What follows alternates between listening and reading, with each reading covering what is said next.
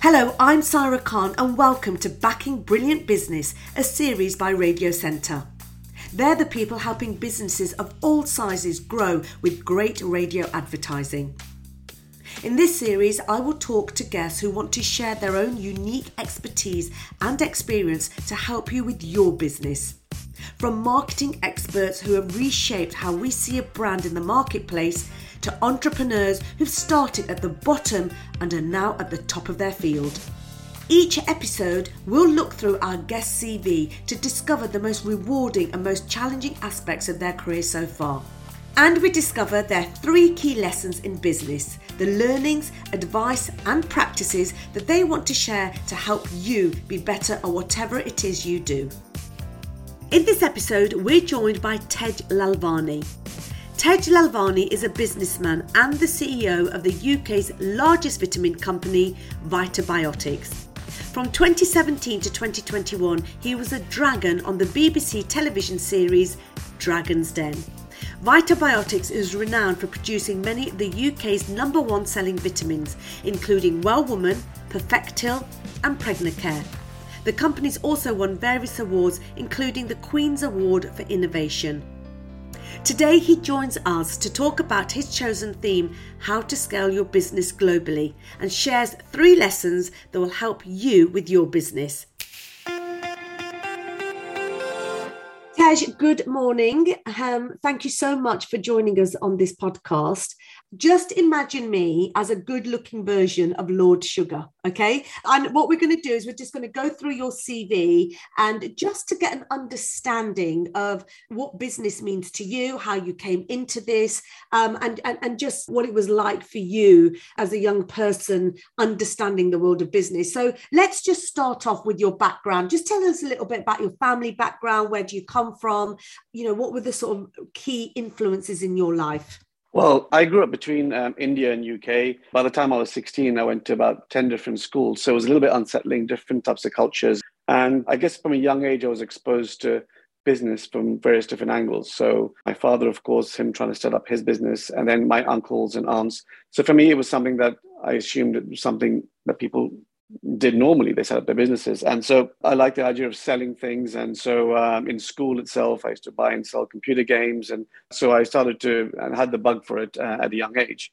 Brilliant. So let's just talk about your first job then. I understand in 1996, your first job was working in your father's Vitabiotics factory, and you had a junior role driving forklift trucks in the warehouse. Is that correct? Previous to that, I did work in McDonald's for a while just to get experience and, you know, in different departments. That taught me a lot in terms of discipline and processes, how the systems worked.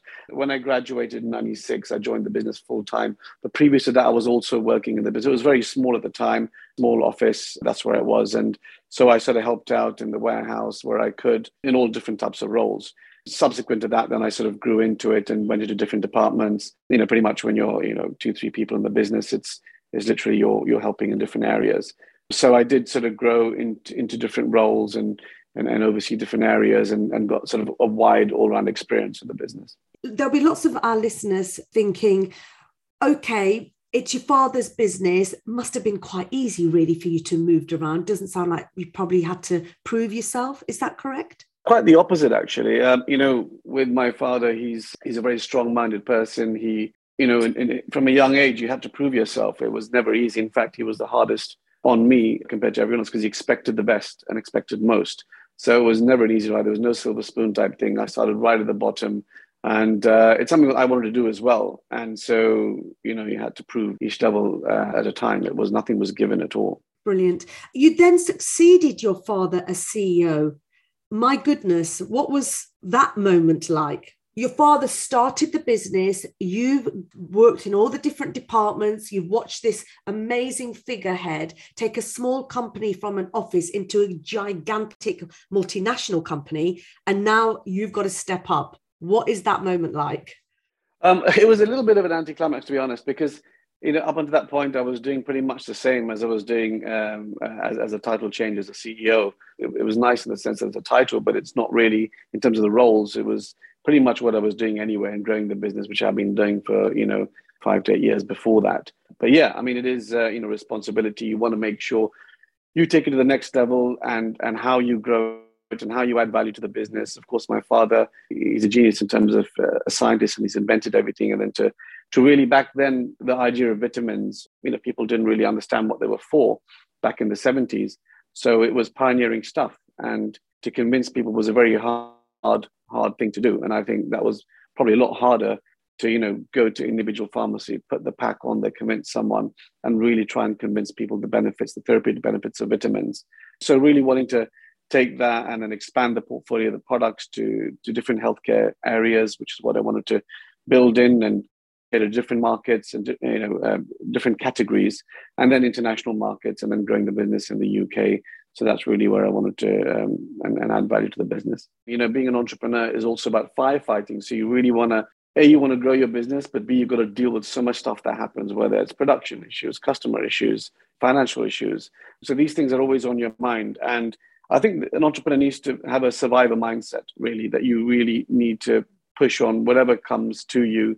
You can't let it affect you. It is what it is. You're focusing on the bigger picture always and you know if you can delegate try and delegate as much as you can. But ultimately you will have a lot of pressure to deal with. And um, it, it's something you just got to manage because you really want to step up and grow things. So you know it's, it's the only way. Let's quickly talk about dragon's den. You were approached for that. Why did you go for it? Well it's an interesting story and i tell people. I was sitting in nando's with a friend of mine who um, owns a radio station. Him his wife and my wife tara and then he said, Look, I've been approached by BBC. They're looking for some new dragons. You know, I thought of you be a great person for it. I was going to put your name forward. What do you think? I thought, Well, I love this show. It's a fantastic program. And, you know, I've watched it many times. But I don't know if being on TV or that public profile is something for me. And besides, would I have the time to do something like this? So he said, Okay. And then interestingly, my wife called him the next day and said, I think you should put him forward. And my friend was like, I don't think Tej was that keen. And she said, No, trust me, I know what he wants. So she was right because I've always wanted to work with entrepreneurs and help other businesses. So this was a great opportunity. And she's like, Look, just don't worry about it. You know, the, the public profile, the TV, the fear of it, whatever, it'll be fine. And so I did that, and obviously there were about you know five ten other candidates for the role. I went through interviews, screen tests, mock interviews, and finally uh, got the position as Dragon, which was which was great, you know, for five years. Yeah, did you enjoy it? It was it was fantastic. It really was. I mean, you're you're there on set, and you know you've got these seven eight cameras rolling, and you pretty much get straight into it because it's about business. And what's interesting, there's no retakes, there's no cuts. It's all live in the sense, but recorded and then edited down. So what you see is what you get. There's no rehearsals, and you have no idea what's going to walk through that door.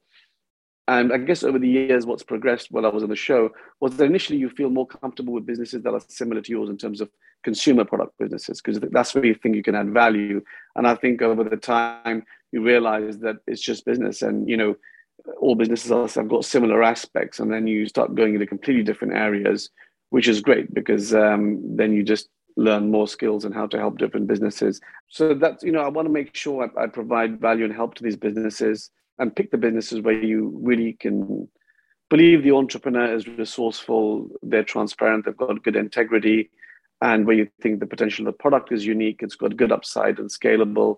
So, you know, one is choosing the right business, one is, you know, trying to guide them in the right direction. You know, it's not my business. I'm a minority shareholder. I want to make sure that um, I encourage them and open doors for them. That's the key. So they've, they've done, you know, very well. Brilliant. So, Tej, I always ask my guests now at this point to talk about the themes that they've chosen to really kind of hone in on. Your theme is how to scale your business globally. Why do you want to talk about that? Well, I think, you know, today you launch a product in your market, you have a certain size in there, but you want to go international and, you know, customers from all over the world you can cater to either direct to consumer online. But that's the next step really for businesses. You know, once you've created your market, how do you grow it? You know, in the US, in the Middle East, in Asia, and you know, what are the steps essentially to do and to get right and to take it to the next level? It's quite daunting, isn't it, though, taking that next level because it's not easy it's very very complex how do you do it i mean just quickly do you have to bring outside help in outside experts how do you go from the uk to then taking a consumable product or as even a service to international waters? Well, I think what you have to first do is prove that you've got a working business model and that it works in the country that you launch in. Because sometimes people make the mistake of trying to launch everywhere at the same time. When you haven't figured out your business model, what works, there's no point expanding because you'll just end up, you know, losing money or, or the business failing. So I always say, make sure your business works properly. You figure out how to do it, how your supply chain, your production, your customer service, your marketing, getting all that right first is important and proving the model. But then the next step is to figure out how do you want to expand internationally? Do you want to, the easiest way is to really find a distributor internationally in that particular market, whether it's Germany or whatever, and, and give the product to them. They'll buy it off you, pay you the money for it. Then it's their problem as to how to sell it or, or, or take it on from there and build the brand. So that's simple in terms of you just find someone, and that's what usually trade shows happen where you you, your product is uh, available for other distributors to come and see and you know take it on board or retailers.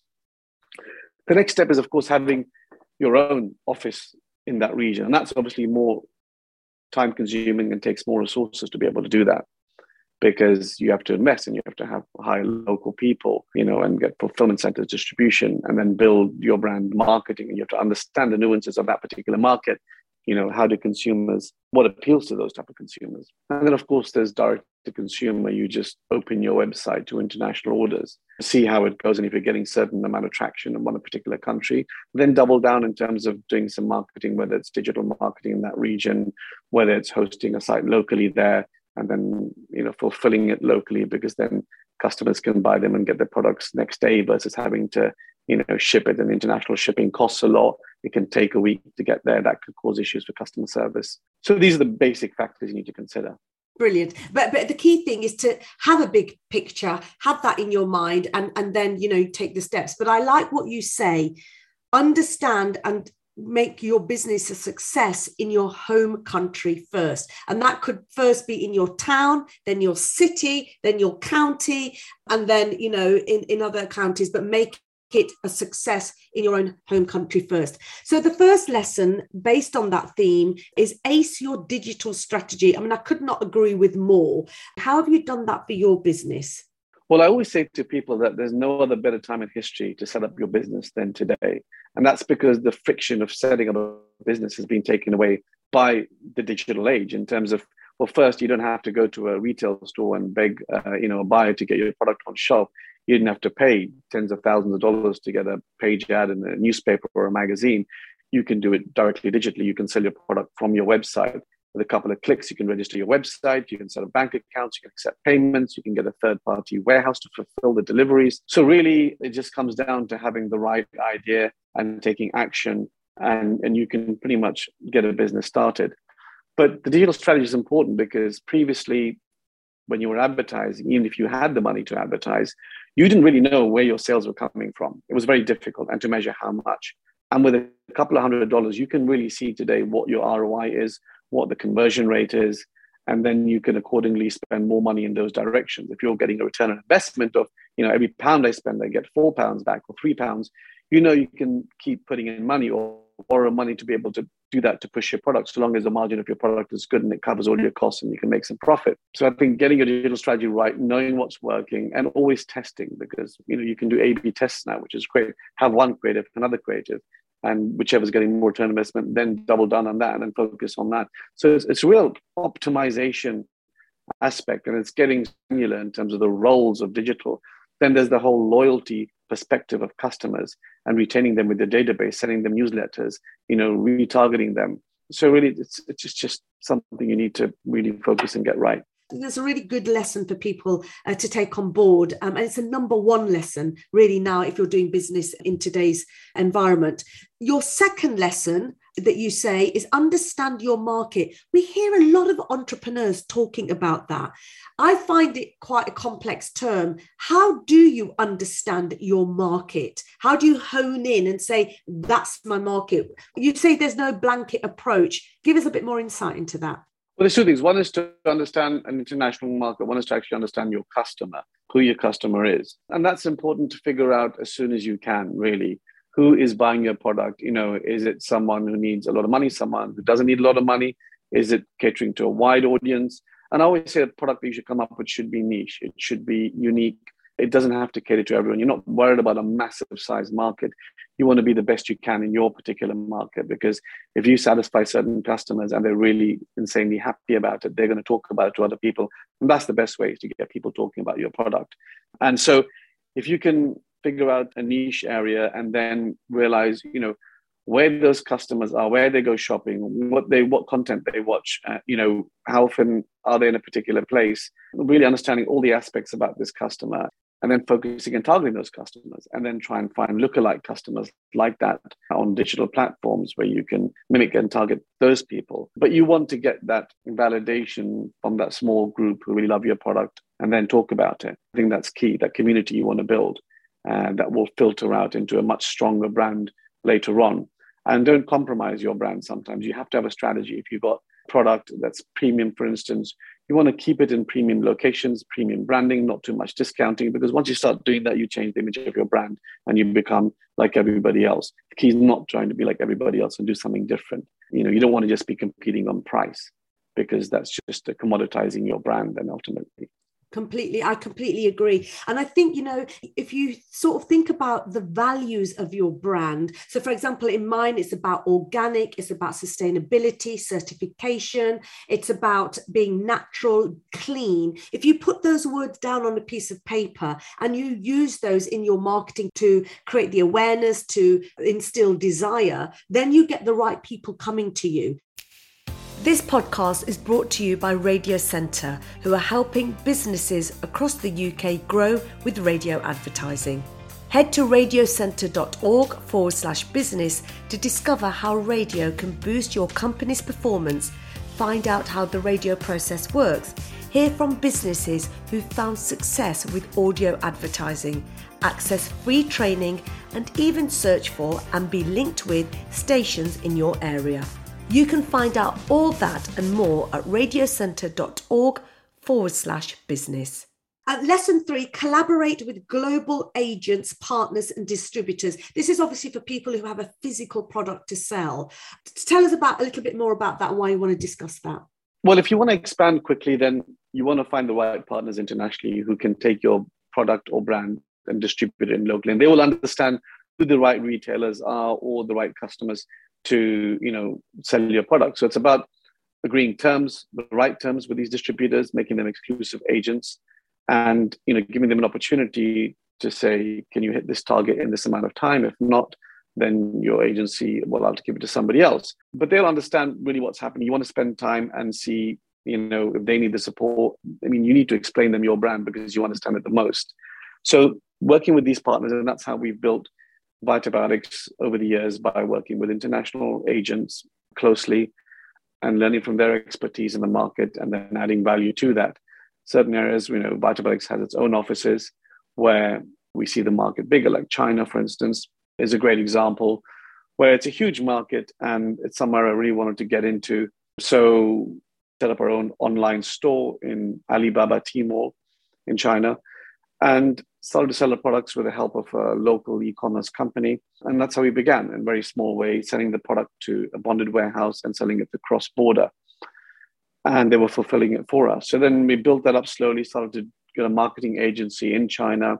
They focused on building our brand, which is key. And social media is very different there. You've got platforms like WeChat, Weibo, You've got live streamers, key opinion leaders. It works very differently to the Western world. So they understand that. Then eventually I took the next step, uh, set up our own stores on Tmall, built a strategic alliance with Alibaba, set up our own team on the ground, did our own marketing. And now we've really grown and expanded the business in China, but all digitally, which is interesting. So we haven't physically entered one single store in China. It's all been digital and it's one of our largest export markets now. And so the next step obviously to register the product with the ministry and then get them sold in store and that that takes a process. Once that's done but by then i would have built a good brand so retailers would be paying attention to say okay Vitabiotics is popular we'll list it i think that's a strategy a lot of people should follow. Go direct to consumer first build your brand test it understand your customer. When you've got enough traction automatically retailers will be more receptive to getting your products in there and you'll probably get better terms as well once they've seen it online and through the ads and seeing your product sales, they know it tests and it works, and then they will take you in. And retailers are looking for great direct to consumer brands. You know, it provides a better experience for customers coming into stores, something new.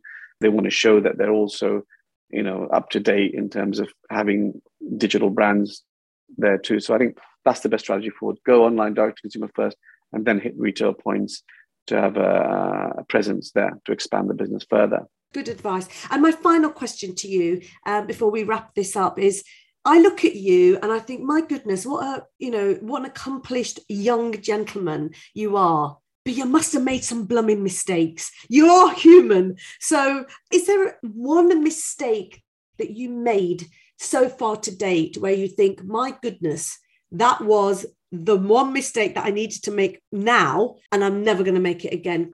Mistakes to make are important. I think everyone's afraid of failure to some aspect. And make all the mistakes the younger you are, is what I say, and try and experiment and do all that you can, you know, and take all the risks you can when you're when you're younger. Of course, you know, I've made mistakes. In fact, I wish I made more mistakes and, and taken more risks. And that's something I sort of wish I had done when I was younger. But in terms of something fairly recent, was launching in America, for instance. It's, it's a market that I've always wanted to to try and get hold of, and it's you know known as the, the graveyard for British companies because it's very difficult to crack America. So you know I worked for years to try and get into Walgreens, which is the largest pharmacy chain. So they're like the Boots equivalent, and they have seven thousand stores nationally.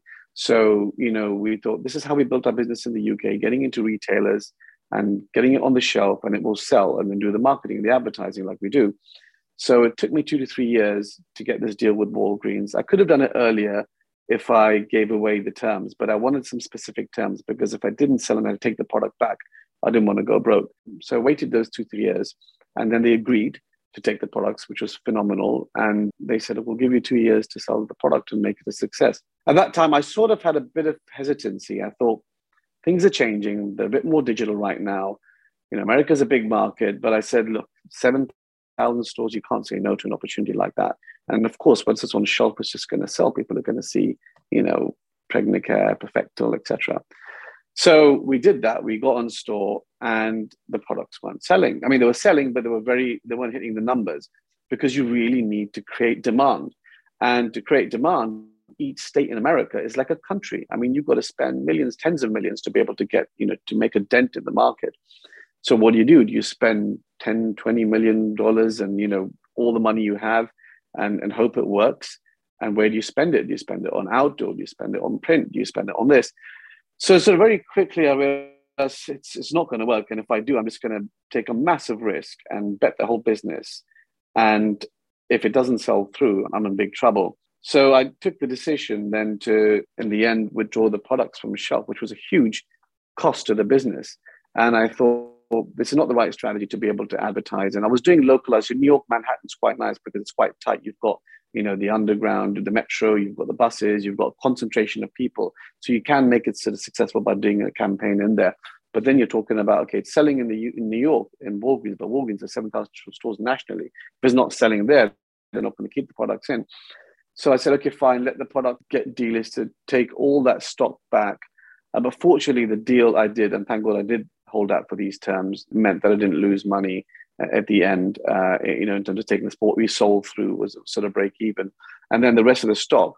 I decided to go digital uh, and work with Amazon and sell it online in the US. And now it's turned around and it's doing very well and it's growing online in, in the US. But yeah, that was a, a major mistake. But you know, you've got to turn it around and figure it out no, I really appreciate you sharing that mistake. And I think it's just good that even somebody so experienced and successful as you, it doesn't matter where you are down the line, you're going to make mistakes about how you turn it around and lift yourself up, which is great.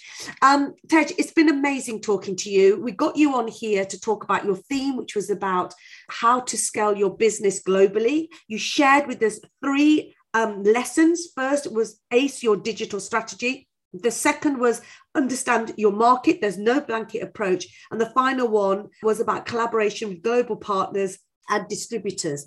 Really valuable lessons. I think, you know, there'll be a lot of take home for the people listening to this podcast. My final thing, which is just a bit of fun, is you imagine I've got all these people talking on the podcast, everybody's got a different message. And we are listening to this on the radio, you know, how would you remind somebody what your message is via a radio jingle, what would be that message? And could you sing that to us or rap it?